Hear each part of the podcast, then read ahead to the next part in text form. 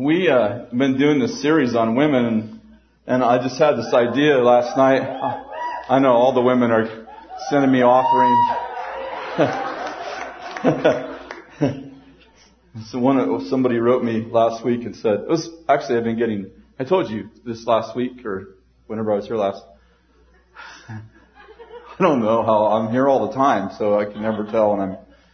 I've just been getting like really hundreds of great emails and Facebook stuff. And last week someone told me though that I, I was really hurting the culture because I was allowing women to cut their hair and work out. So you just need to stop that, okay? Because you're, you're cutting your hair and you're working out and that's masculine. What they said, I'm really serious. So they said I had the power to change that, so I just did my part right there. Just stop. Stop cutting your hair. Stop working out. You're becoming masculine. you have to.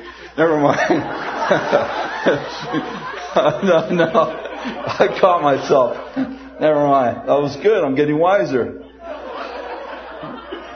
So, um, anyway, I had this thought last night. I was kind of th- just thinking through um, what today would look like, and I thought it might be awesome to have Kathy come up here and share.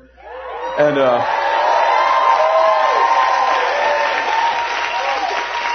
so we're going to do that in just a minute. I, I, I want to just give you a few scriptures before she comes up, just in case she says something about me.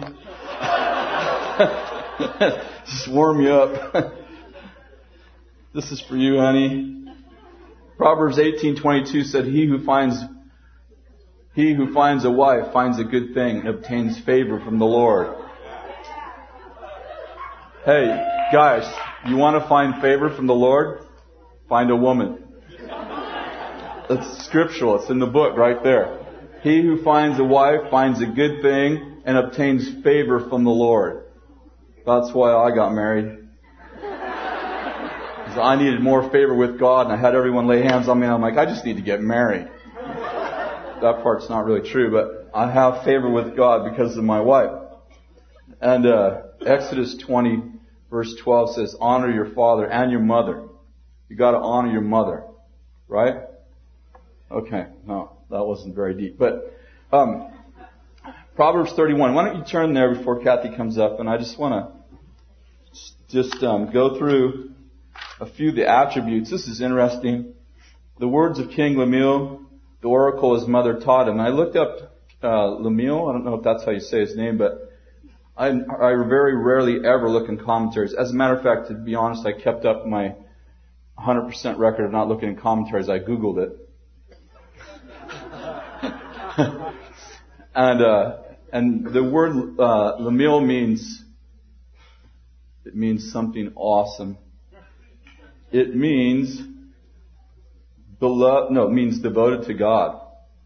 And most people believe because Proverbs, because the book of Proverbs chapter 1 says these are the Proverbs of Solomon, that actually it was a nickname for Solomon. That he was devoted to God and it was one of the names of Solomon, which would mean that, um, it says the words of Lemuel, the oracle which his mother taught him, which if it's true that this is Solomon, it would mean that Bathsheba taught him these things. And here's what she taught him. O my son, O my son of my womb, O the son of my vows, do not give your strength to a woman, or your ways to that which destroys kings. It's not for kings, O to, or for, or is it not, I'm sorry, is it not for kings, O is it not for kings to drink wine, for rulers desire strong drink? It is not for kings, it should say. They will drink and forget their decree and pervert the rights of the afflicted.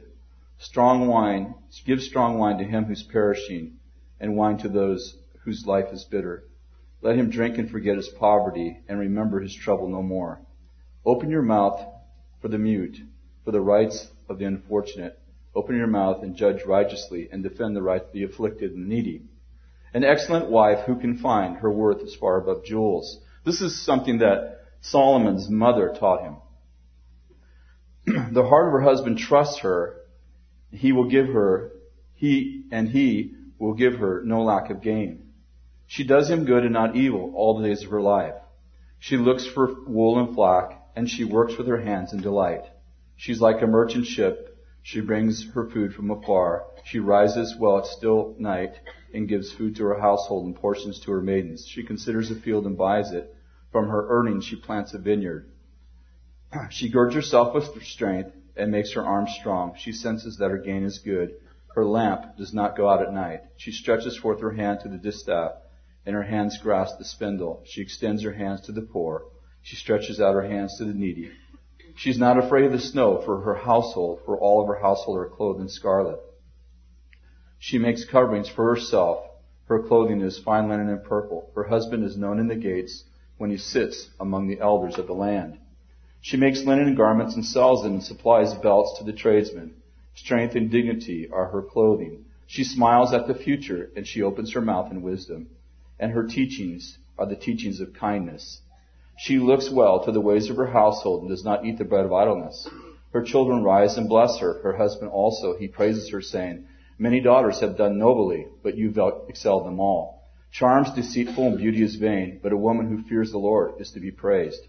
Give her the product of her hands, and let her let her works praise her in the gates. That's uh, awesome. You know, my mom.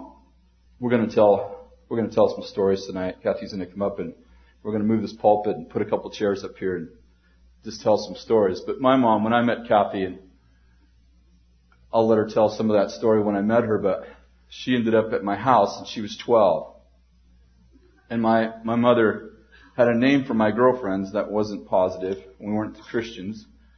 And I had forgot something at the lake where I met Kathy, and so she comes to the door. She was 12, I was 15, and uh, she came, figured out how, figured out, figured out my address. She lived in a in another city about 30 miles from where we lived, and she figured out our address somehow through a friend, and ended up at my house bringing me whatever it is that I had forgotten at the lake.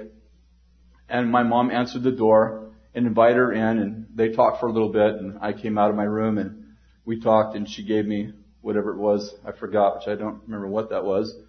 And when she left, my mom turns to me and she said, "Now that's the marrying kind." my mother had never liked one of my girlfriends. She said, "That's the marrying kind." I said, "Mom, she's 12." I'll never forget this as long as my as I live. My mother said, "I don't care if she's 10. That's the marrying kind." it's funny that the the king's mother taught him these, this Proverbs 31. My mother taught, my mother shortened it down to just, that's the marrying kind right there. See all these attributes right there? Yeah, that's the marrying kind right there. Just marry that woman. So I did, and we'll talk about that in a few minutes. But um, I love this uh, proverb, and I feel like Kathy has embodied this um, her whole life, actually. Um, I was just kind of thinking through this, what his mother taught him, that her worth was above jewels. His heart trusts in her, and I have Kathy's my very best friend in life, and um, you can. I grew up in a very dysfunctional home, had girlfriends from the time I could remember. You know, I don't know what girlfriends meant. You know, we called it going out, but um, Kathy was the only person in my life who actually ever believed in me. And I would say that my attraction to Kathy was the fact that she believed in me before I did. And it says that her, the heart of her husband trusts in her. And she does him good all, all of her life. And she, um, in verse uh, 12, uh, verse 13, it says that she, she is happy to work. She's a hard worker. And I, I just, I think that this proverb is actually an embodiment. It's like someone went into the future, watched my wife do life, and wrote a proverb about her. It's true. She's she she's hardworking. Uh, I love this part. Says that her lamp does not go out at night, and to me that doesn't mean that she works all night necessarily. It means in the dark times of life that she still shines. That her circumstances don't dictate her stances. That she lives she lives internally she internally generates her joy. It's not internally, it's not externally generated. And, and uh, we've been through a, a, lot of times, and Kathy's been the stabilizing force in our life. And um, it says that uh, she feels good about herself, and she looks to the future and smiles. And I love that because this, this Proverbs woman is a, a visionary. She looks to the future and smiles. I think that um, when your lamp doesn't go out at night, it's pretty, it's a lot easier to look to the future and smile. You know, I think that uh, hard times come and go, and we know that every time there's a hard, there's there's hard seasons like for our country or for our city, excuse me, or for our family, that um, the critics begin to um, talk about how this isn't going to end and how bad it is, and I don't know how many of you like sports. I don't know. Do you like some sort of sports? Yeah, we love sports, and uh, we watch uh, pro football and pro basketball. And I was just thinking about the Miami Heat. How many of you like the Miami Heat?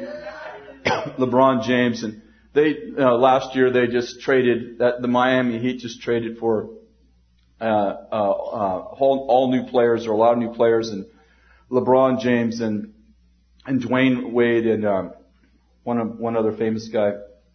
Sorry, must be whatever you were dealing with is up here.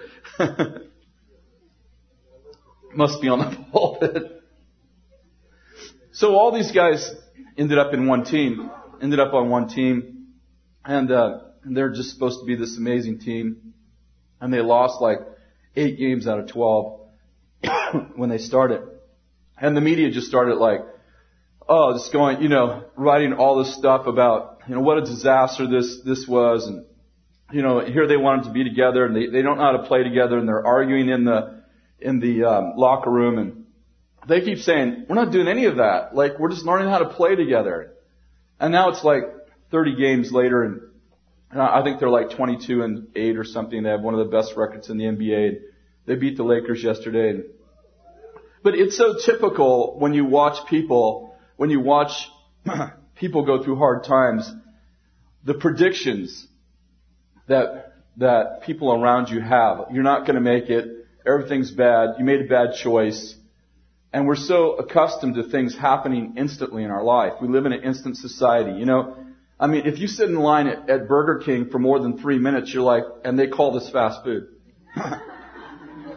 we're so accustomed to instant gratification and, and to things that happen right now. I mean, we would never make it in farming. I mean, we'd plant seed and go out three days later and wonder, you know, where's the tomatoes?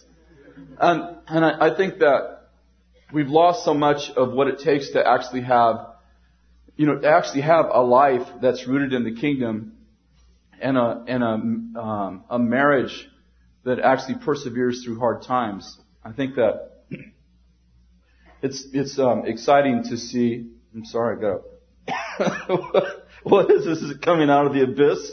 Does that thing go down the abyss or something?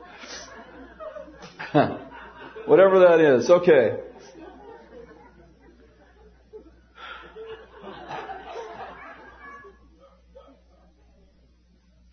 No, I can't eat sugar. I'm on a diet right now. Thanks, baby. Started tonight. Uh, I saw myself on video. I'm like, wow, I fill up the screen.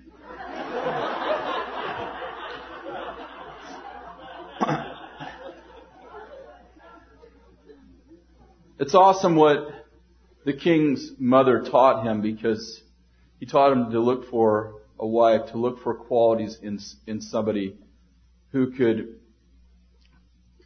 who could stand in hard times, persevere in in um, adversity, and be a light in a dark place. And and it goes on to say that she considers a field and buys it, and with her earnings she plants a vineyard. And um, I I just think that when we think about women in our culture, and I'm talking about in a church culture, it's easy to you know, we've been talking about how easy it is to feel like in some way that um, that they don't have the place that a man should have should have. But even in the Old Covenant, the book of Proverbs is a book written in the Old Covenant. Even in the Old Covenant, kings were taught that women should be powerful, should be prophetic, should be should be good with money, should be visionaries, should be encouraged and should be spoke about in the gates. And so, um, what I want to do is I want to have Kathy just come up here, and could you bring a couple chairs up and could we plug off these holes just in case there's demons?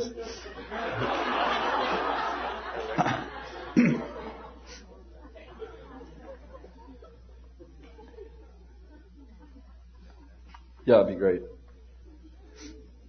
Um, do you have a throne for me, or this is it right here? Okay.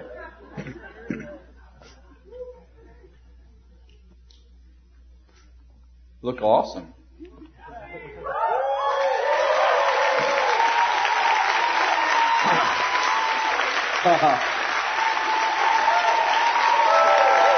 Thank you.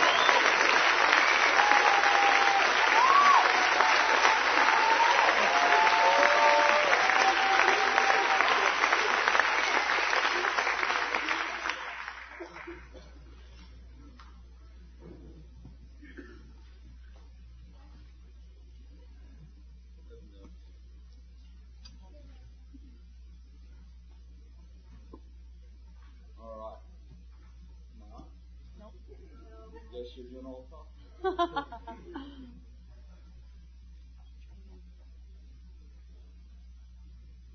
Hello. All right. So I just thought that we just talk about our history. She's like, "What are we? What are we going to talk about?" I'm like, "Whatever you want to." She's like, "No, no, give me something to talk about." So I thought um, we just talk about our history. Do you remember when we met? I do. The the good stuff. I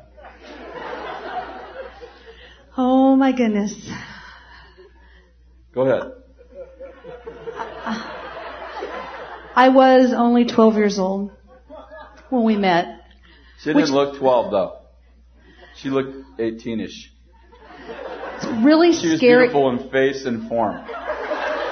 Who's talking, you or me? Oh.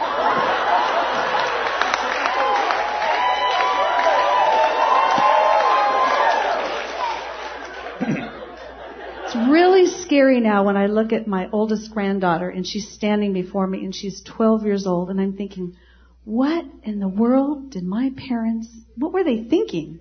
It's like, how could they allow me to do the things that, Oh, careful. No, I just, live. you know,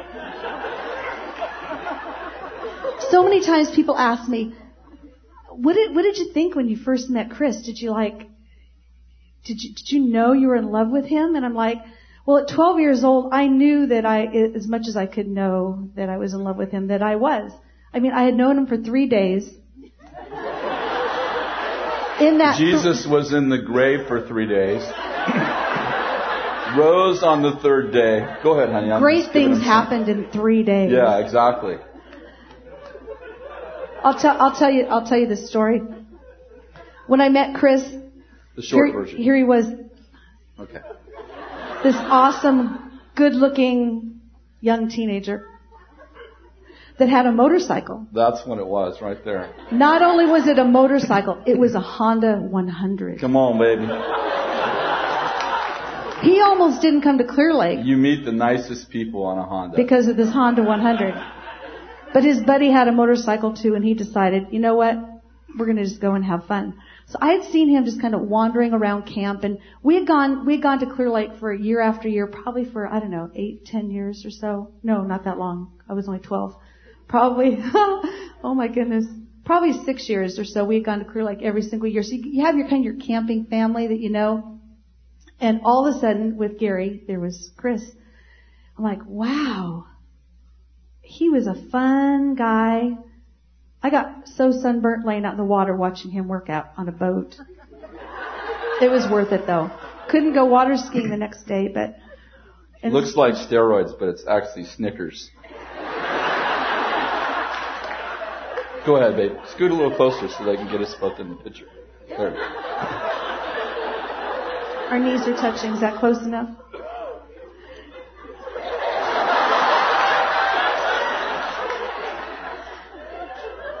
So we have Chris, to fast forward so through Chris, this part. stop talking. Go ahead, honey. So Chris, Chris went to my parents and he said, "I just got this bike, Mr. and Mrs. Talbert. Can can Kathy go for a bike ride with me?"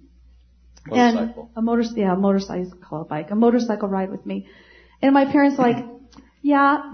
So my hair was really long. I mean, my hair was like down to here. And I didn't have a rubber band, so I just got on the back of this motorcycle and off we went. Well, we had, we had so much fun. We went riding all back and forth in these old logging trails.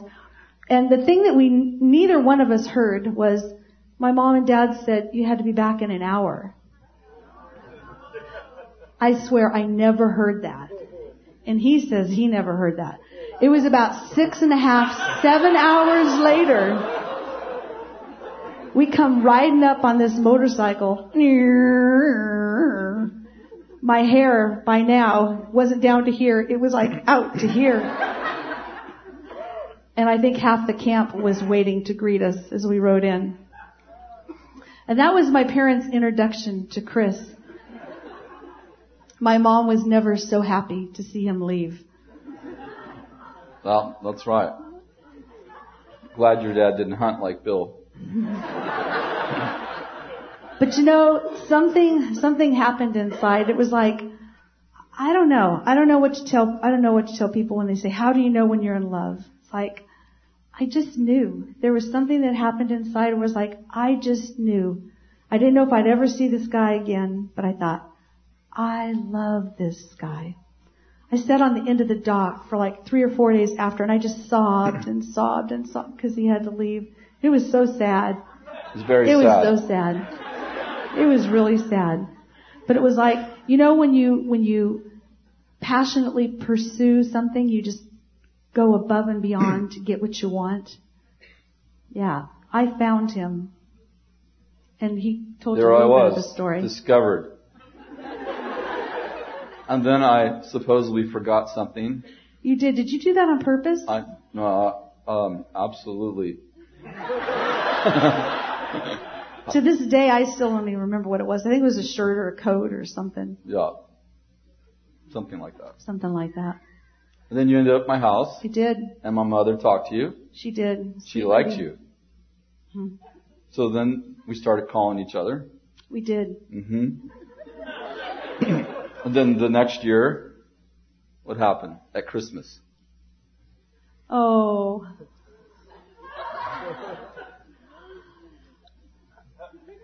These. I bought her He this. was I bought her an engagement ring. She was 13, and I, I like, I, I, I worked full time, so I put it on layaway, and I worked all year, put money on it every every week until I could pay it off. It was a pretty expensive wedding ring, engagement ring, wedding ring, engagement ring, kind of combination. And then, um, so for Christmas time, I had it put in a can and sealed, like it was in a can, looked looked like a can of corn. I had it sealed, and I worked in a warehouse, so I wrapped it in about 45 boxes. So it was a big old box, and every time you opened a box, there was another box, and another box, another box, And and, presents along the way. and lots of other presents in there. And one of them was a can opener. One was. Yeah. And so her parents were all there. I didn't ask them if I could propose to her. I mean, they could say no, so I thought better to ask forgiveness than permission, which I don't believe anymore. That is not a kingdom principle at all. I wouldn't do that. But she's opening all these presents and all these presents, and finally she gets down to this can, and I'm like, well, that's what the can opener's for, and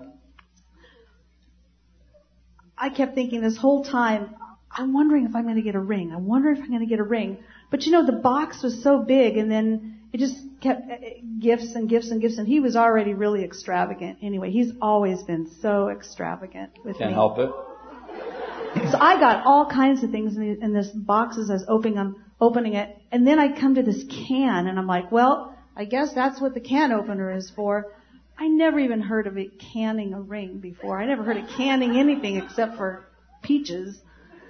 So here I am opening up this can, and it's like, oh my gosh, my heart starts pounding and pounding and pounding, and I think my mom's mo- mouth dropped open, and my dad was eyes got big, and And then you open the can and there was another box. there was, but Three in- more actually. Everything that Chris does is always extravagant, over the top. So then when you finally got down to the The ring. The ring. And what did you do? I cried. And screamed. Her parents screamed too, but I think it may have had a different. They may have screamed for another reason. They loved you. Yes, they did. They they were trying to figure out how much they loved me about that moment. Yeah. So, uh, by the way, this is not a good idea, like to get engaged at 12 or 13. It's like, yeah. No, yeah, we're going to write a book about it. purity. We're going to write a book on sexual purity. Yeah. So we went together for five years before we knew the Lord. Before we met and before we got married. And no, for four years before we knew the Lord and Last five year. years. Yeah, we got, we found the Lord a year before we got married. In this little youth group. So it was actually a big youth group in a, in a little house. It was about a hundred kids and as soon as, um, I started seeking God because I worked with this guy who was a Christian and he was telling me, you need Jesus, you need Jesus. And I'm like, yeah, yeah, okay, whatever. And he would pray for me all the time and pray with me and I think I received Jesus like six or eight times. I got counted a lot, I'll tell you that. a lot of people led me to Christ. At different times, but it, nothing, I just didn't have any foundation in my life, you know, nothing, didn't have anybody to, to guide me or, or, and then, of course, you know my story, I didn't really have a father, so nothing really stuck in my life. I really loved God, had an encounter with God real early, and, um, when I was 15 years old, uh, my mother was really sick with psoriasis. She had uh, psoriasis covered her almost her entire body, and and we also had a prowler at the same time. So my mother was sleeping in the front room with a shotgun, and I was sleeping with the 22. And actually, the prowler came through my door, through my window one night, about one or two o'clock in the morning, and I woke up just to see, just as he got his one leg in my window, and I pulled out the the gun and shot at him and the police came, and it was a pretty crazy time. So, um, about I think it was maybe a week or two later, I was just, you know, I was 15, scared to death. It was actually the year I met Kathy, and um, I said, if there's a God, if you if you heal my mother, I'll find out who you are, and I'll serve you the rest of my life. And an audible voice said, My name is Jesus Christ, and you have what you requested which I didn't know there was a Jesus movement, but that was kind of common, Jesus movement, audible voices. And, and so then uh, the next morning, my mother was completely well of psoriasis. It was completely gone from her body. 100%.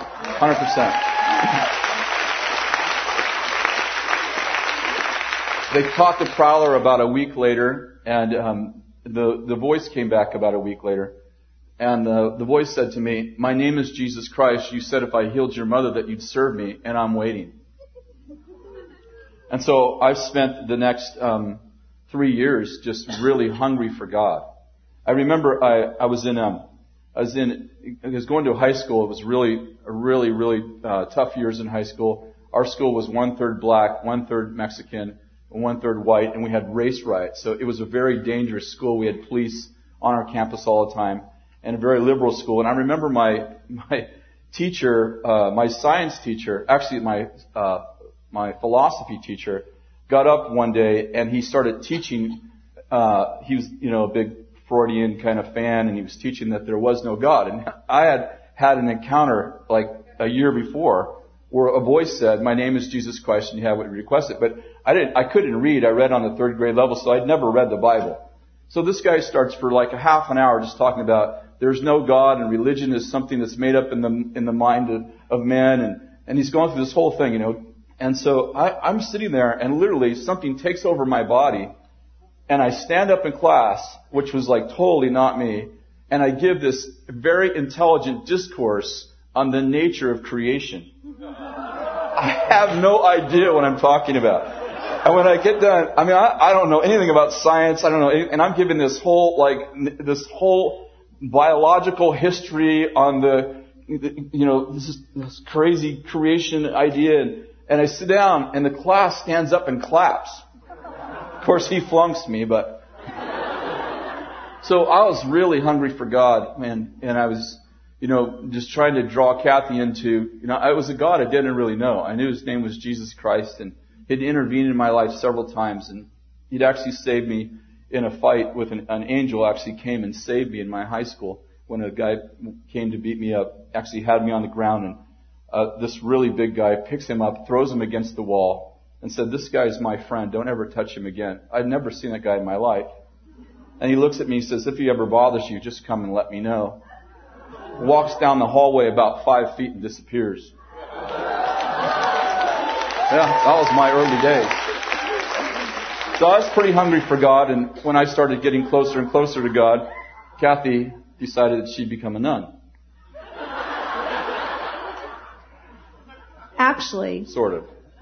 I was raised Catholic, baptized, went through communion and confirmation, and I was gonna be a nun before I met him. And then nuns couldn't get married, which was a problem. That's why they're called nuns.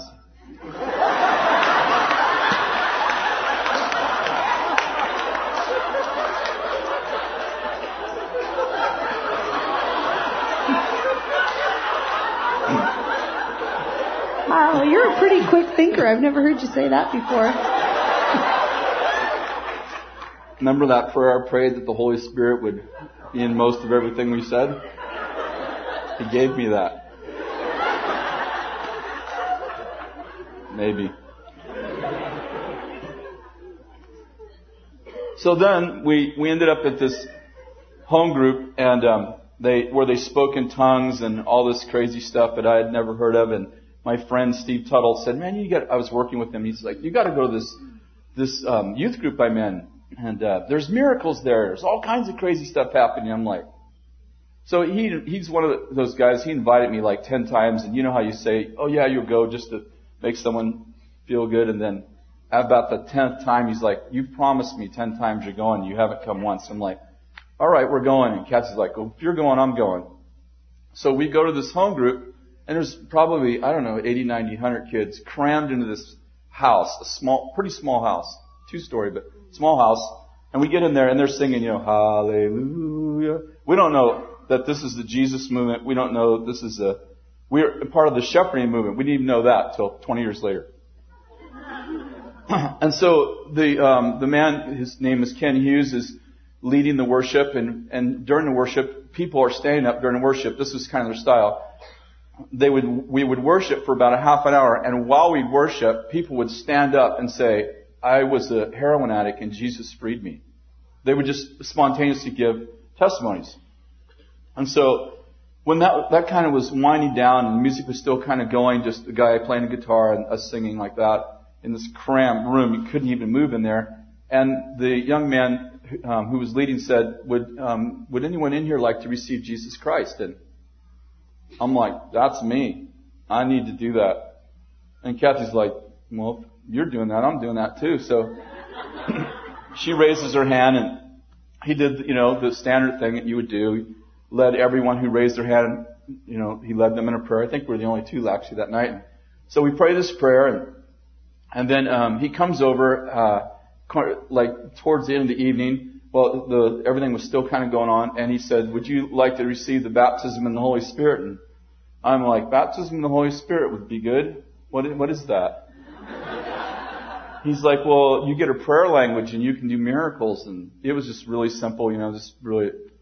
And I'm like, yeah, I think so. And so Kathy's like, no, if you're doing that, I'm doing that. So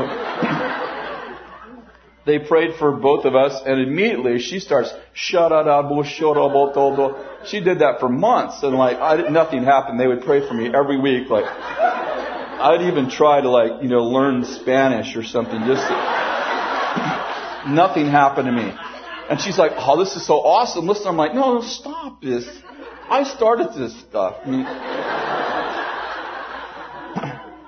and then while we're there, um, well, the first night when they, they pray for us, and she receives the baptism in the Holy Spirit.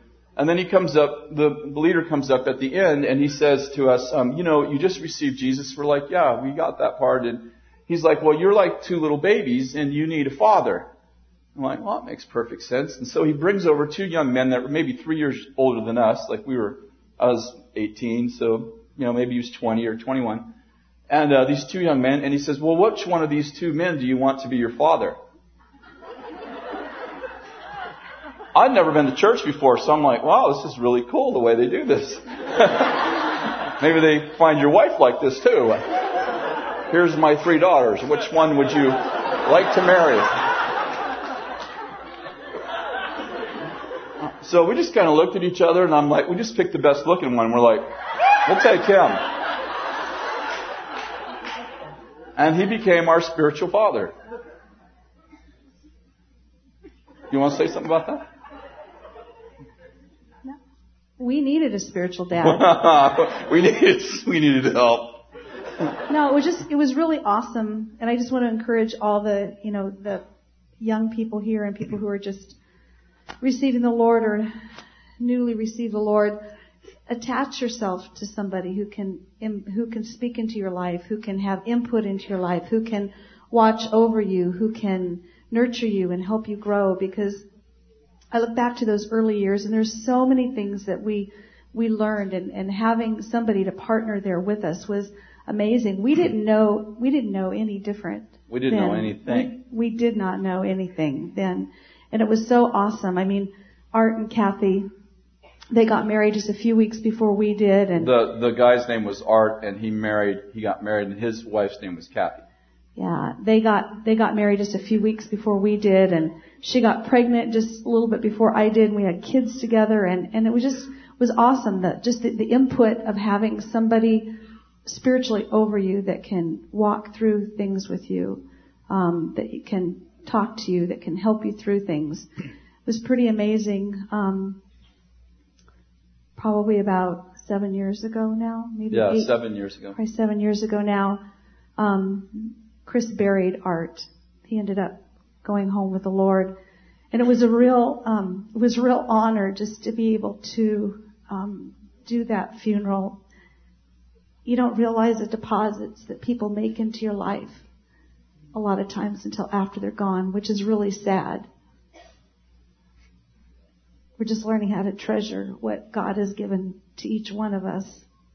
I know to Chris and I to be able to treasure each person for the gift that God has given to us instead of having to wait till it's taken away.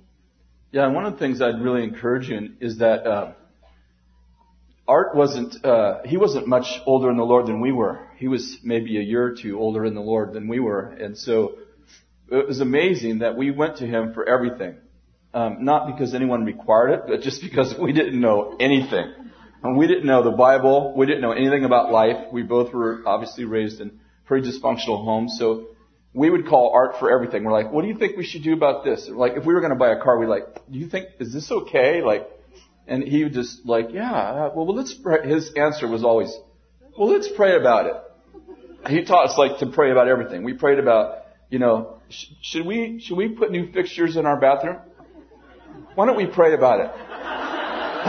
and a little overboard. Literally, literally, we prayed about everything, and and he would say, if you have a peace, then it's okay.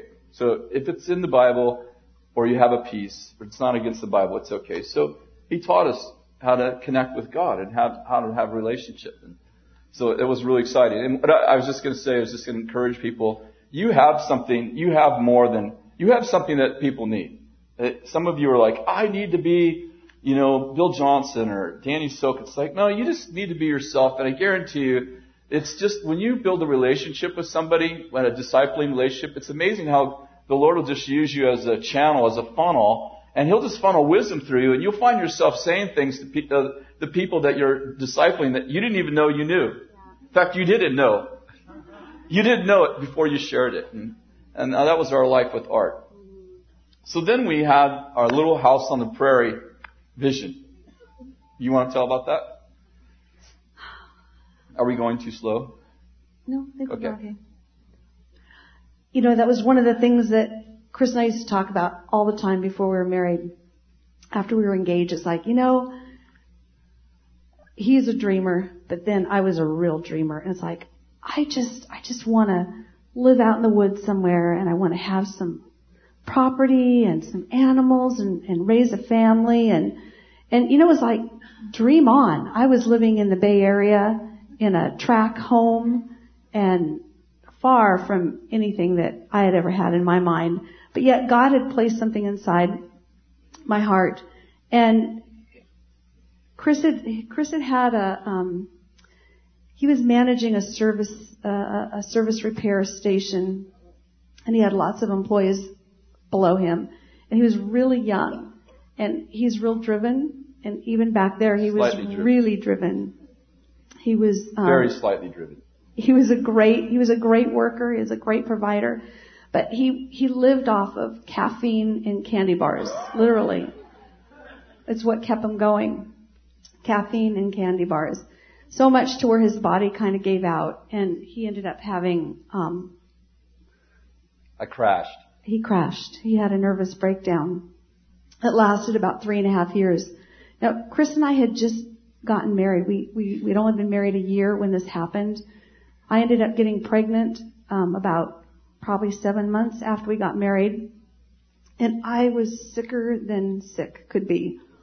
On the strongest medication they could give me, I was still getting Throwing sick up. about. I wasn't going to say that because you always said Oh. gross. But I was. I was getting sick every 20 minutes until the day I had each one of my kids. So She whenever lost weight to the seventh month. whenever I would, whenever I would go someplace, I'd, you'd have to plan, okay, it's going to take this long and I know where the bathroom is. And so I was, you know, I was going through stuff myself. I was just trying to keep myself Together. somewhat together and he had crashed and we thought, you know, we had talked about for so long about what we wanted to do and, and this city life is just, it's, it's terrible. It's, it's, it's not doing us any good. So why don't we just pursue our dreams? So we had gone to Lewiston, California on vacation and it was like serenity. God is here. We could feel him all over. We thought, this is what we need to do. We need to leave the city. We need to move to Lewiston and start our family here and then everything is going to be just fine.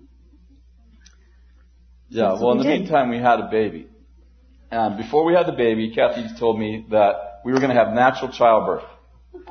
And I didn't know there was such thing as unnatural childbirth. I didn't even know how children were born. I know how to make them, but I didn't know how they, how that all worked. So she said, we have to take a class.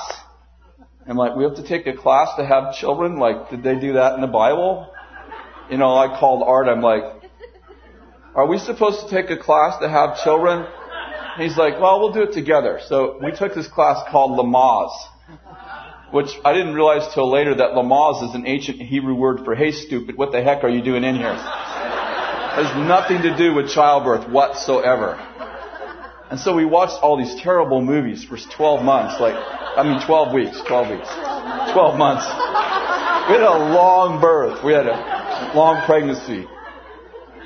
So we watched these movies for 12 weeks, I think, and we we the whole basically you you you become your wife's wife's your wife. You only have one. your wife needs help with breathing, and she needs a focal point. So they taught us how to put a focal point up and how to help her coach her breathing and all this stuff. And so she has we, we, we had a couple of false starts and finally we get to the hospital and we're in the hospital and, and that night there was like 30 women having children in the hospital, like the most they'd had in, I don't know, they said. But, so we're in this other room waiting for the, for something to happen and she has a 28 hour labor. And about eight hours, we had a, we put a Snickers bar up for a focal point. He put a Snickers bar I put up a for Snickers bar up for a focal point. And about eight hours into the labor, she was screaming so bad and I hit the focal point.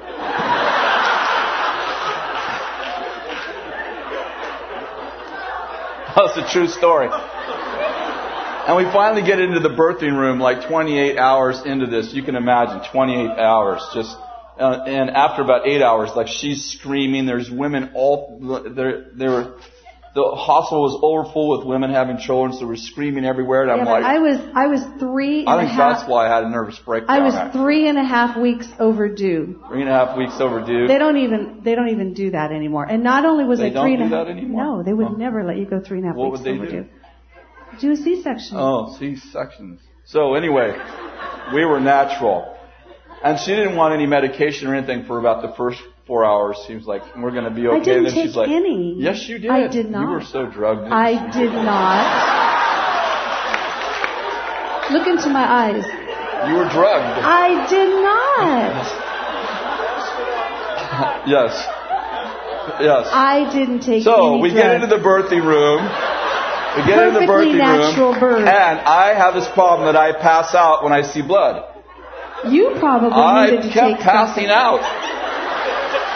I kept passing out, and the doctor thought it was his job to keep to deliver the baby and keep me awake, which I was good at passing out. So he kept putting smelling salts. And I'd wake up and and finally they put her in. And I won't even tell you It's Like you have, it's ridiculous. Like I've seen cows born before, but this is much worse. So finally, they had to actually take salad tongs and put them up in there and turn the baby around. Was so bad. They finally, the baby comes out, and and the nurse leans over, and I am of white as a ghost. It's, I mean, I haven't slept in you know 28 hours at least, and she's been screaming for 20. I ate the Snickers bars, the last thing I ate. Poor baby. Oh no.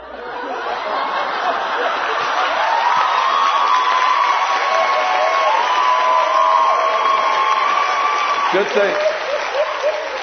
Good thing our focal point was in a bar of soap because I would have ate that. And so the nurse looks over at me and I, I mean, I'm, I'm like, what am I, 20 or something? I mean, she, she, she goes, do you want to cut the cord? I didn't even know there was a cord. I didn't watch any of those movies. I was like this, the whole Lamaze class thing. I said, what the heck did we pay you for? That's what I said. So she cuts the cord and she hands me this baby. It looked like it'd been in a car wreck. There was blood everywhere. I'm serious. I'm like, you can imagine. I was like,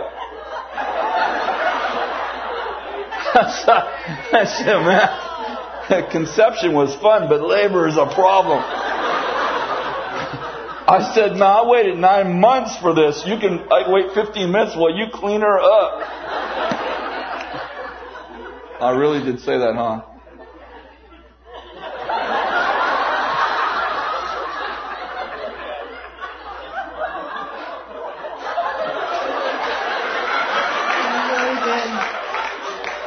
She was an ugly baby. no, no, no, no, don't. well,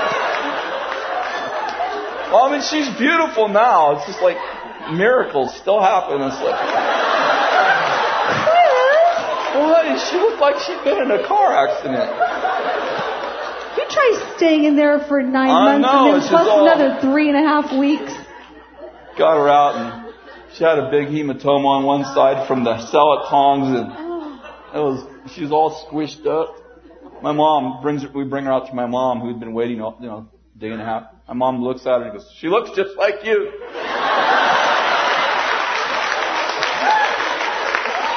Serious. That was my mom's first comment.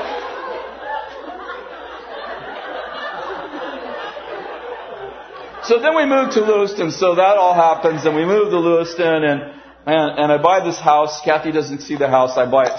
I just go and buy the house. I go, bought us a house. She's like, Women, can you believe that I I, know, did I that? know, or didn't crazy. do I let him pick out our house all by himself. I picked it out. It was like, it was really, it was a good house. let me tell you let me tell you about the house. Quickly. When we we packed up, we, we sold our house, we put our house up on the market. Three days it sold. By the end of the month, we were out of there. We had Gone.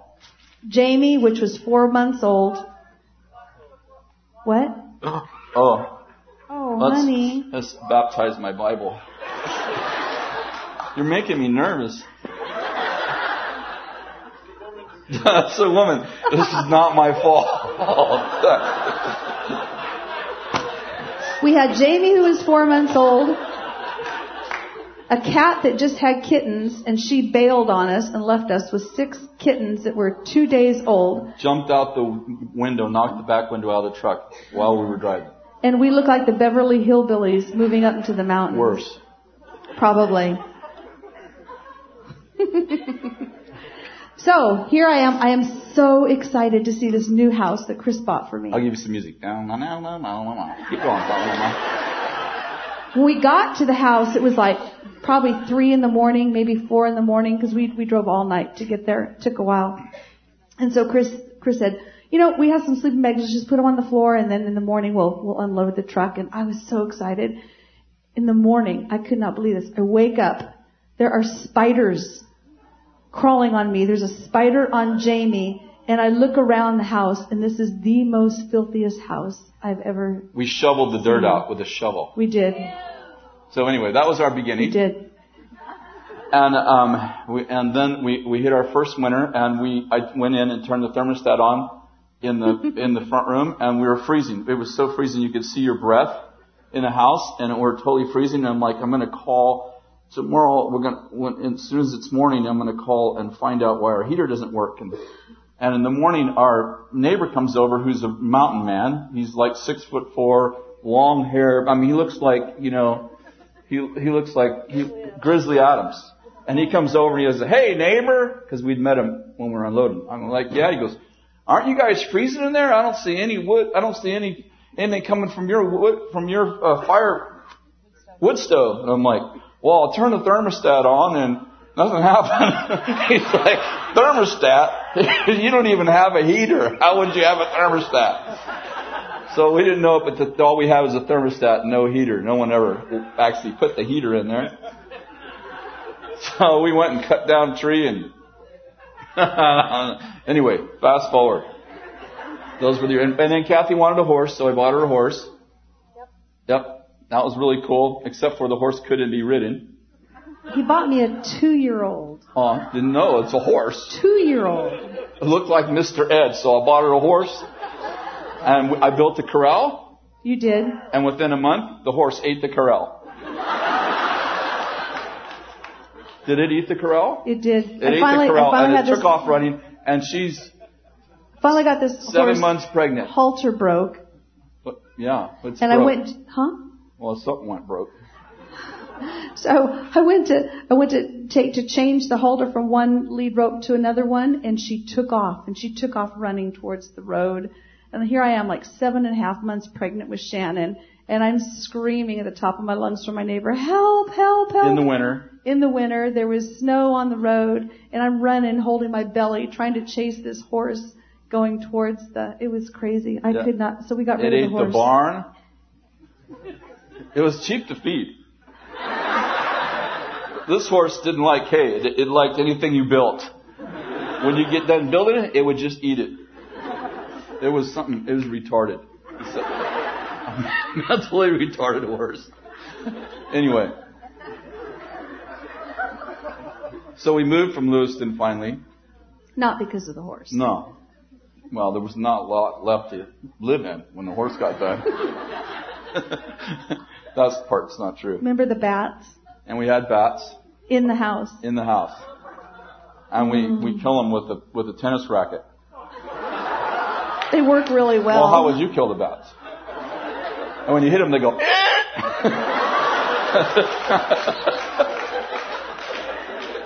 Kathy's all the first day, she's like, there's a bird in the house.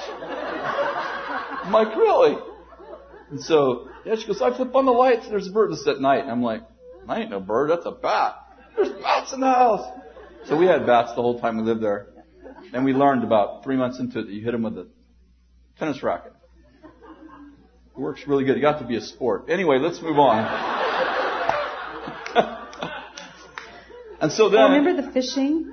Oh, oh my yeah. goodness. We were, we were so broke. We barely had enough money to get into the house. And so we, Chris bought two fishing poles and we had Jamie. By then she was about, I don't know, maybe a little over a year. And we would go fishing, breakfast, lunch, and dinner. Actually, we didn't go fishing at lunch. We went fishing at breakfast and dinner all summer long because we had no money and that's what we ended up eating was fish. Mm-hmm. And it would just so happen to be that they, they planted, they, they planted all these like pan-sized Thankfully, trout. we didn't know how to fish, so these were stupid fish. It was like we had a stupid horse, and we caught stupid fish.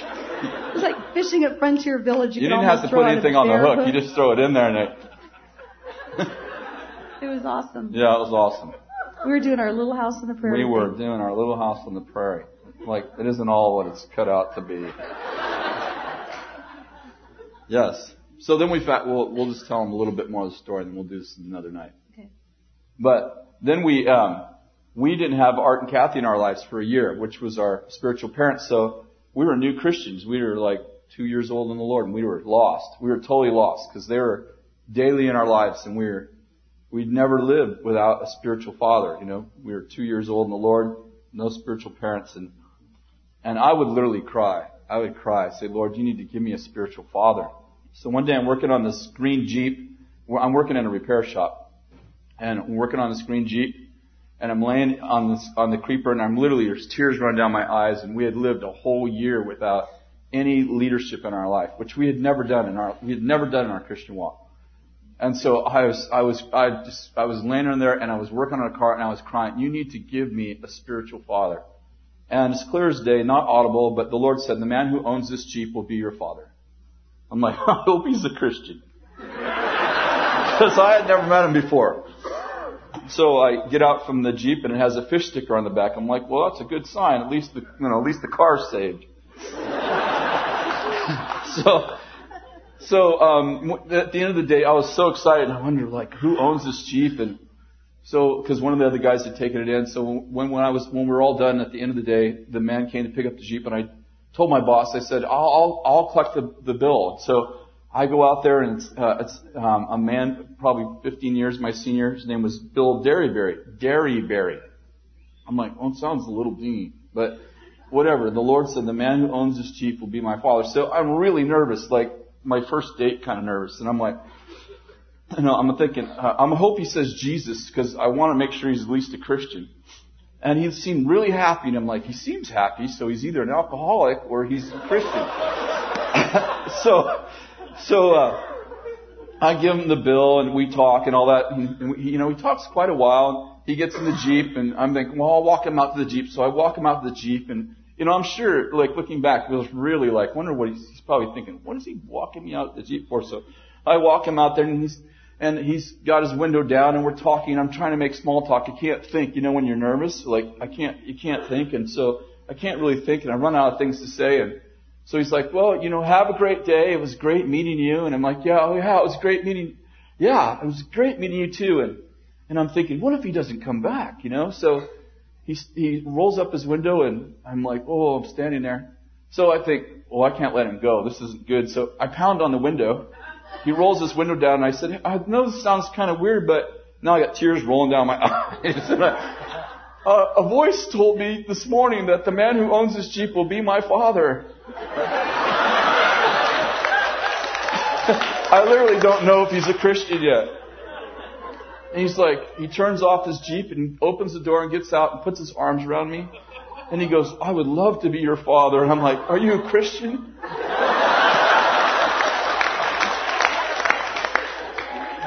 And so he became our first spiritual father. And this is before we met Bill. And he became our first spiritual father and had input into our life. And it was really, he was great for us. Mm-hmm. And one day he called and asked where I was. Remember that? Oh, yeah tell that story, and we'll, we'll, we're gonna we're gonna probably end about now, close. He, he he called me one day and he said, "Hey, where's Chris?" And I said, "Oh, he's he he went to Redding. Went to Redding? What did he go to Redding for? Oh, I don't know. He was just bored. So he went to Redding. Where where is he in Redding? Um, well, I, I think he was going to go look at Jeeps. He's he's he mentioned Jeeps, and he goes, Jeeps. He goes, he doesn't need a car. What does he need a car for? I said, I don't know, Bill. He just said he was bored and he was going to go down to Redding and look at a Jeep. So Chris or Bill said, so what Jeep dealer is he at? So I gave him the name of the place and hung up and I thought, oh, he's in trouble. So I'm at the Jeep dealer in Redding. We're living in Weaverville and I hear over the loudspeaker, Chris Vallotton to the phone, please. Chris Vallotton to the phone. I'm like, who could that be? There's only one person that knows where I'm at. So, I, you know, I kind of run to the phone thinking, well, there must be something wrong at home. And I pick up the phone and it's Bill Derryberry. He goes, hello, this is Bill. I'm like, uh, yeah. where are you at? she just called, so you know where I'm at. Um, I'm at the Jeep dealer. What are you doing there? Um, he's like, you don't need a Jeep. Get home. No, he goes, get your butt home. Bye. And hangs up on me. I'm like, you can't tell me what to do. I'm going home. so that was kind of our relationship with Bill. He was very much what we needed. People might call that control, but I call it good fathering. We, he never controlled us, but he always was um, really good about sharing his opinion and and and this is the kind of relationship we had. If I wasn't treating Kathy good, what would you tell me? Gonna call Bill. if I was being a jerk, she'd go, I'm gonna call Bill and he's gonna come over and talk to you. I'd be like, would you forgive me? That didn't hardly ever happen. No. Six or twelve times a year. No. No. But if I was ever online, you would talk to Bill. Then Bill would talk to me. No, I just have to mention his name. It's kind of like what, why is what you do to your kids. Wait till dad gets home. Just mentioning dad's name. No, actually, you're not supposed to do that. You're supposed to take care of it before. Not, not Yeah, push it on Love dad. and Logic. That was before love and We logic We didn't have came. love and so- logic in those days. We just had a wood spoon and a Bible.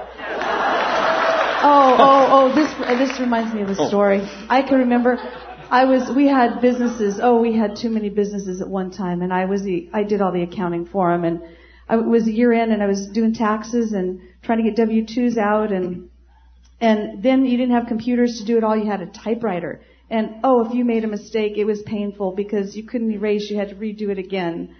And so the kids were, I put the kids to bed and they were making some noise and, and I was sitting in my typewriter and like, kids, go to sleep. About two minutes later, ah, making noise. Kids, go to sleep. If you don't go to sleep, I'm going to come up there and I'm going to, this is when you could spank them. If you don't, if you don't, you Yeah, can we still spank, spank them. 'em. Okay. That's coming from I'm Danny. getting coached from Danny here. Yes. It's like, if you guys don't go to sleep, I'm going to come up there and spank you. so about a couple minutes long, a couple minutes go by, and the kids are jumping and banging.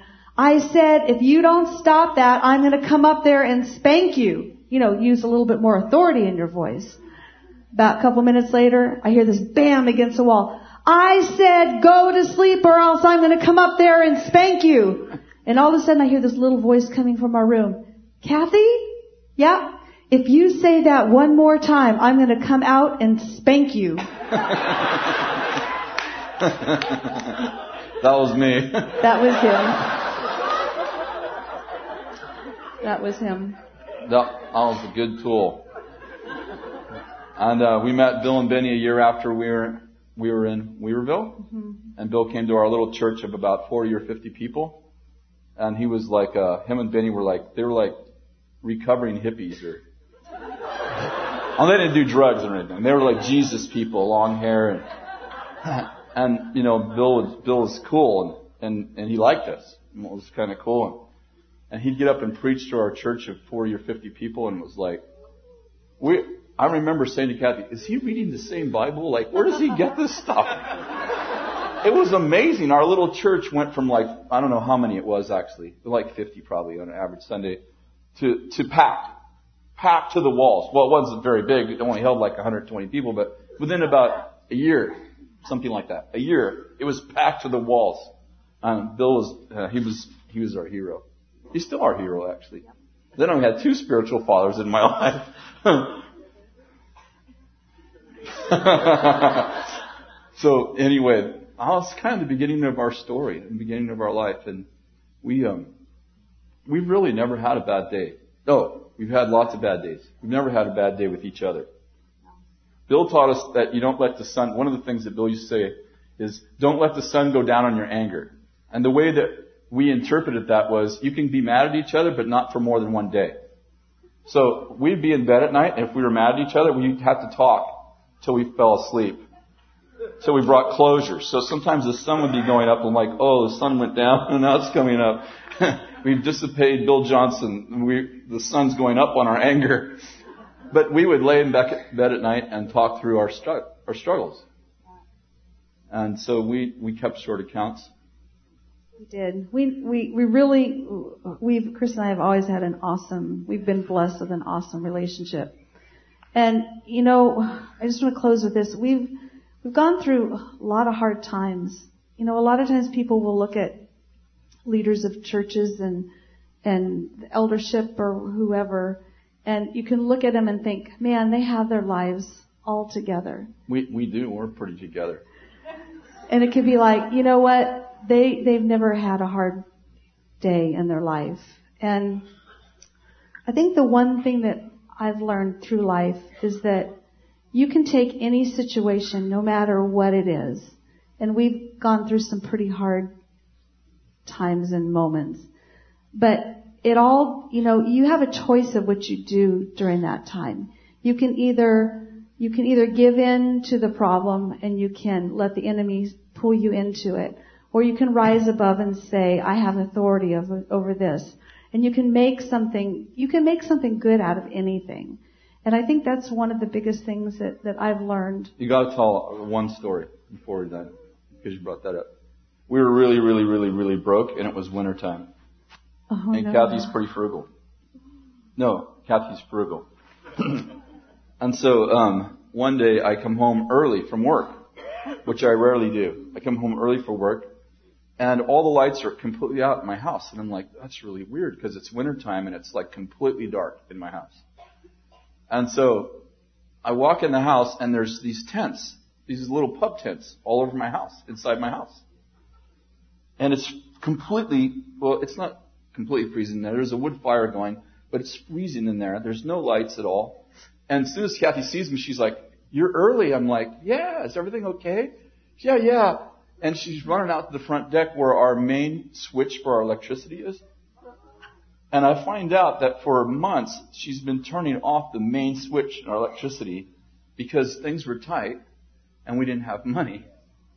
So instead of complaining, she just made it fun for the kids and she said we're camping indoors. So they had little candles. We had our wood stove. We had our, I had my great grandmother's cast iron pot. So we could cook on the stove. We'd cook on the stove. We had hurricane lanterns, so we had all the light we needed and the blankets, and so we just pretended like we were camping. You know, the kids have. Yes, go ahead. The kids have some of the greatest memories because of being in hard times, but not allowing us to stay in those hard times because mentally, I never, I never felt like we were poor. I felt like we were really rich. And I felt like God gave us a creative mind to be able to do things with and to make the best out of situations that may not be very easy to go through. And I was like, you know what? It's just like, what is your focus? You know, what are, what are you looking at? What are you focusing on? Are you looking at the problem? Are you looking at the possibilities? And I just learned that, you know what? I can look at the possibility in anything. I can see something and I can look past the ugliness of it and find something inside of it. And you guys can do the same thing too. Everybody's been given that gift to be able to look inside of something. It's like you just, it's a choice. It's a choice of, you know, are we going to stay in a place where the enemy beats us up and attacks our mind? Or are we going to rise above that and say, you know what? No, God is bigger than what's in front of me. God is bigger than this. And I can find the gold that's hidden inside of, of the, the treasure that He's placed there. And we, we've had some great memories of, oh, crazy times where it would look like it would be pretty bleak, but yet that's really where most of my most fondest memories come from with my kids growing up and my husband is in the hard times and how we just persevered through it and watching what the Lord did with it all. Yeah, and I want to uh, say this is that um, two people in my life never complain. Kathy and Bill Johnson. I complain. Kathy always finds the best in any situation. It doesn't matter what we're going through, and I mean this is the truth. It doesn't matter what we're going through, she always figures out some way to make lemonade out of lemons. Always. And no matter what we were going through, or if it was a bad decision that I made, sometimes we were broke because of a decision that that I would make. She'd never complain. She'd never blame me. She would never be angry. She would just figure out how to make the best out of a tough situation. And um, we lost one time. We lost our cars, got repossessed. Another time we lost our house and all of our businesses, and ended up living in a little apartment here. And I think our was our only car, a little Ford Courier that someone gave us. And never, not one time did she ever say, well, if you wouldn't have, well, if you would have, well, we should have, or it would just like, oh, you know what? We're going to live in an apartment. We're going to, it's going to be fun. We're going to live in an apartment and we don't have to mow the lawn and we have a pool now. Um, that's exactly what she'd be saying as we're moving out of the house that we built for our kids that we had to give to the bank. And as we're driving down the road, she's telling me how excited she's going to be to live in a place that had a pool and we didn't have to do yard work. I'm telling you the truth. This is the way this woman has lived her whole life. Sometimes I think it's good. I was thinking last night, you know, when you're a speaker in a place like this, people honor you. They're like, you're amazing. I read your books or whatever they say. They always think you're something. And I think, you know, um, it's easy to believe in people when positive things are happening through them. But your real friends are made in the silent times of your life. And the real friends, your real friends are the people when you're not successful or you've made really bad decisions or you haven't quite figured out who you are or what you're doing and someone says, I believe in you, and they don't just say it, they actually act like they believe in you. And I think the most powerful thing, the most powerful thing I've ever learned in my life is that Jesus is Lord. And I don't say that as a, like some kind of spiritual saying. I mean, when the Lord came into my life, into our lives, He completely, totally transformed our lives. We weren't drug addicts. I had never drank, never smoked. But when the Lord came into my life, you know, we, we kind of look at those things like, well, if you're a drug addict and the Lord comes in your life and He changed, you know, but the Lord changed me as dramatically as He would have changed a heroin addict.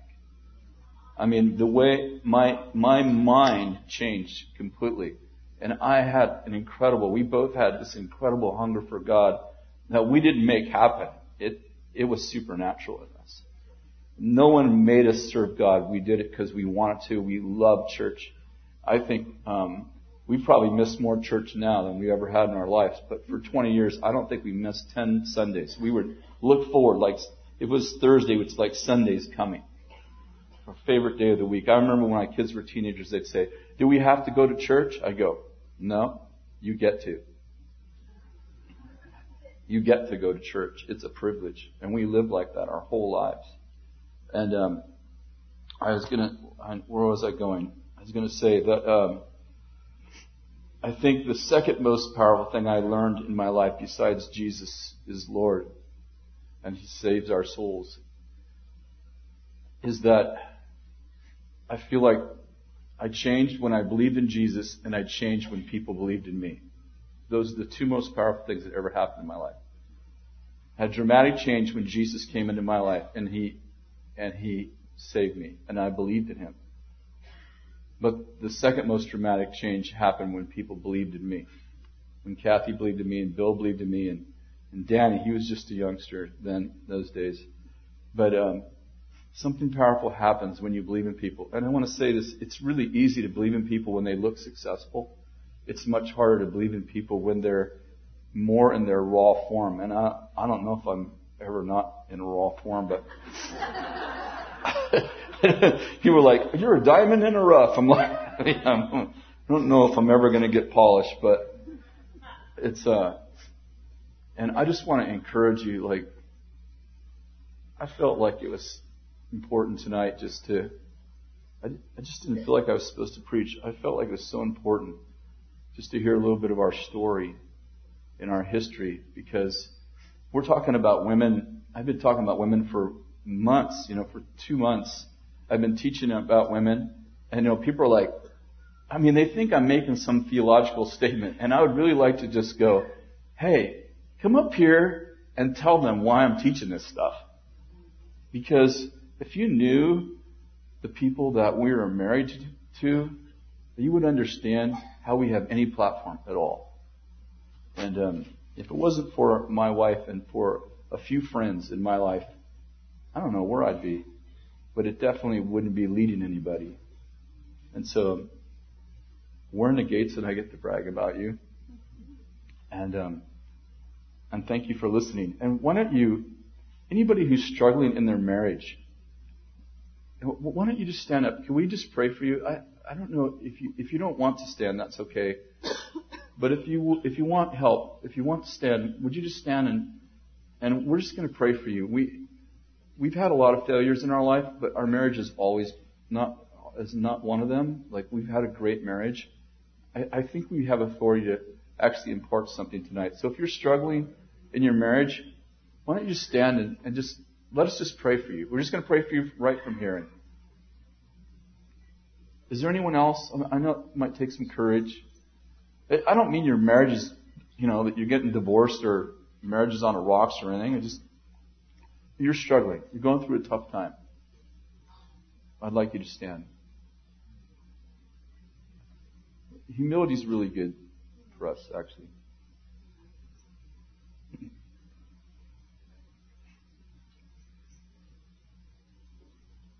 I could share some things I'm really bad at, and maybe you'd feel better about standing. but I, I think those are mostly in my books. Cool. Why don't you Why don't you pray for them? Let's just pray together for them. Father, I just thank you for just transparency. And Lord, I thank you that you are a God that sees all, that knows all. Lord, you're a God of reconciliation. You're a God of love. And Lord, I thank you, Father, for each one of these people that are standing before yeah. you, Father, with their hearts open. Lord, I just pray that you would just touch the relationship. Father, each person stands in a different place. Each person has a different story. But Lord, you have the answer. You are the answer. Yeah. And Jesus, I just pray right now that you would just touch every person in every place, in every home. Lord, that you would bring restoration back into their marriage. Yeah. Father, that you would rekindle that love again. Yeah. Father, let it be like the first time they laid eyes on one another when they said, Oh my goodness. Father, kindle that passion. Rekindle that passion, Father. Stir up the embers. Father, and for people who maybe have started their marriage on a rocky foundation. Yeah. Lord, I just pray that you would gird up that relationship, that you would gird up that foundation. Yeah. Lord, that today is a new day. And it doesn't matter who is right, doesn't matter who is wrong. Father, it just matters that this relationship gets founded again yeah. on you. Yeah. So Jesus, I just pray in your name, Father, restoration over each one of these lives, each one of these homes. Yeah, Lord, we just release a spirit of reconciliation. Mm-hmm. Something we can't even do. Something maybe I just have the sense that, that I, I feel like there's a sense of hopelessness. I think Danny prayed for that this morning, or we prayed for that this morning. But in marriage, I, I feel like sometimes you get this place where you both tried and it just isn't working. And so you need, you really need a miracle, like almost like a physical healing. Like you need a miracle. And Lord, we just release that over people and people are watching by iBethel TV.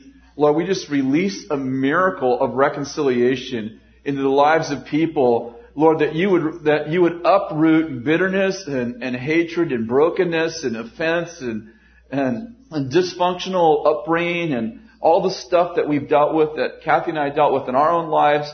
And Lord, that you would bring along, that you would bring to these folks fathers and mothers, that they wouldn't just be Christians, that they would be disciples, that people could speak into their lives and could help mold them and direct them and even correct them. Father, we pray that you would just release in them a healthy culture around them that could model, like Paul said, um, imitate me as I imitate Christ. That there would be people that they could imitate their marriage, like we imitated Bill and Beni, like we imitated Bill Derryberry and Judy Derryberry. Lord, that there would be model, there would be model marriages that these people who are struggling could look at and say, this is how they're dealing with their issues. This is how they're dealing with their children. This is how they deal with offense. Lord, I just, I pray that you would just release in their lives people who could actually shepherd them into the, into the green pastures uh, of peaceful, loving, beautiful relationships in Jesus' name. Let this be the season of reconciliation. And even as we're praying, as Kathy and I are praying tonight, I just saw hope coming into people. Like, you know, uh, that proverb we read, 31, where it says, and her lamp does not go out at night. I saw like the Lord just lighting a lamp in your lives. Like it's gone out. Like it's night and you're like, you know, I don't know what we're going to do. I feel lost. I feel directionless. I feel hopeless.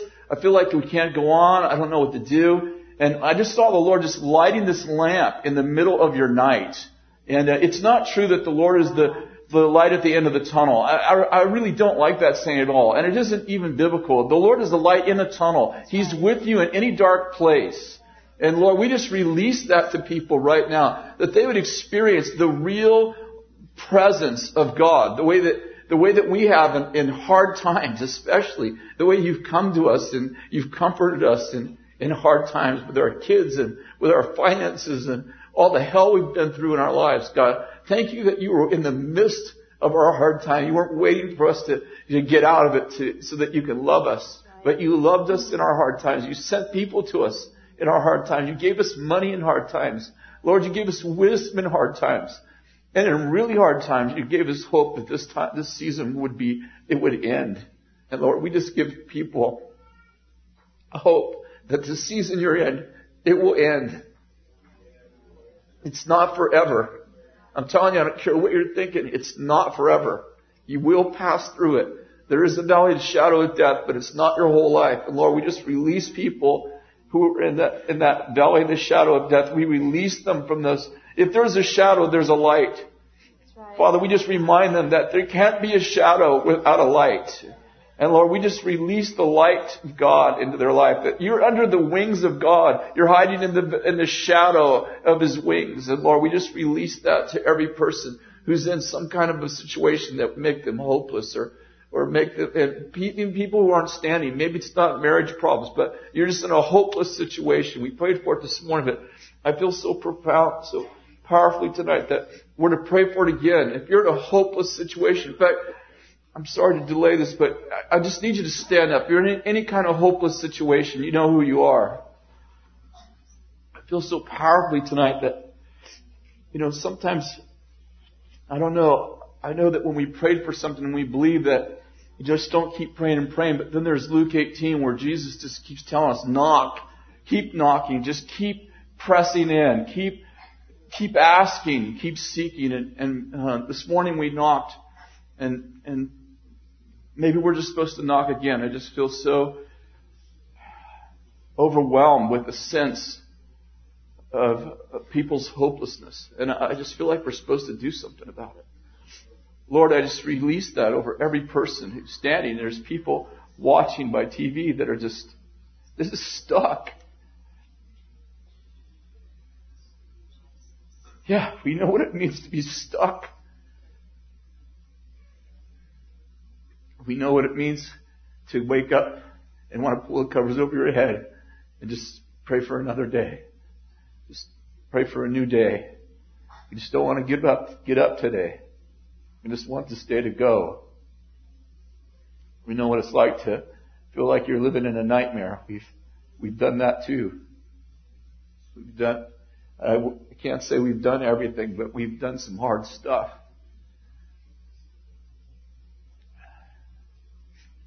I feel just so overcome with people's pain.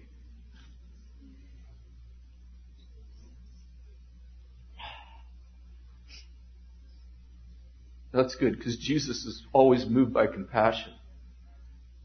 Holy Spirit, we just know that Jesus is in the room right now. Moving with compassion over people. We pray for these hopeless situations. We know Lord, they're, they're hopeless to us. They're not hopeless to you at all. you are the light in the midst of darkness. You're, you're the help. Uh, David said this, you're a very present help in a time of trouble. he said, you're the tower I run into and I'm safe. just picture that. God, I just pray right now that you would be that to people. Whatever it is, provision. The money's really tight for people. Boy, we know that so well. We've gone so long without finances at times. We just don't even know how we got from week to week. But Lord, we just release finances on people. It would come miraculously. Crazy stuff would happen to us. People would leave groceries and people would pay our electric bill. And, I mean, people who didn't even know us would just give us money. Just out of the blue, we'd walk through a store and someone would hand us money. Crazy things would happen. We didn't even know how it would come most of the time. We just, but I can tell you that we would just, we just say to one another, we're just going to trust God. If I was down, she'd say, we're going to trust God. If she was down, I'd say, we're going to trust God. We're like, yep, that's what we dedicate our life to, and that's what we're going to do. If we die, we're going to die trusting God. if I'm going to die, I'm going to die trusting God. I'd rather die in faith than live in doubt. Lord, we just release that over people right now, that you would give them supernatural faith for their situation, a gift of faith, that they would leave here and like, has something changed me? You know what? We're coming out. We're getting out of this situation. We're getting out of this problem. Our kids are coming home. We're reconciling. Our marriage is going to be okay. Money's coming. We're going to get a job. Something's going to happen. Something's going to happen. A prophetic guy said something's going to happen, and I believe it. It's going to happen. I just believe that. I get paid to know this stuff, you know? Lord, I just, re- I just release that. Something's about to happen over people right now. Something positive is about to happen over people. You know, that's what, when you live in a curse, you, you, you always feel like something bad's about to happen. When you live in a blessing, you don't know what it is, but you just have this anticipation like, something good's about to happen to us. How do you know that? I have no facts. I can just feel it. I can feel it in my feeler. Like something good's about to happen. And I have this sense, like just as we're praying, like something shifted just a minute ago. Like something good's about to happen for you guys that are standing, that people that are, are, are pulling on this prayer. Like something's good is about to happen. I don't know what's going to be, but something's going to happen.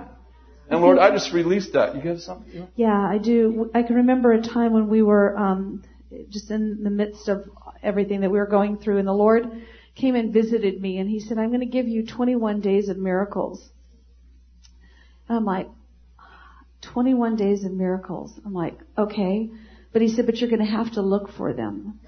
And he began to teach me that so many times when we're asking the Lord for a miracle, when we're asking him for an intervention or something to happen, we're expecting the obvious, like something just to blow up in front of our face. And so many times that's not how Lord is working. Yep. He's working in the small, still things and the things where you have to actually seek after Him. You have to look for them. It's really easy to, to pass by those things. And so I'm just prophesying that same thing, that 21 days of miracles. 21 days of miracles.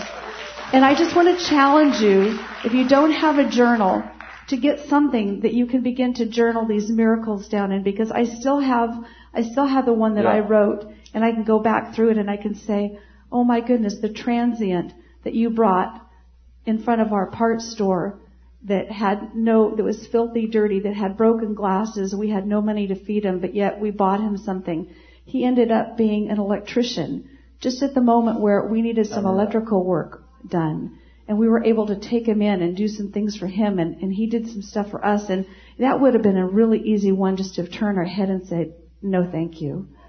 But the Lord said, no, I brought, I brought this miracle in this form.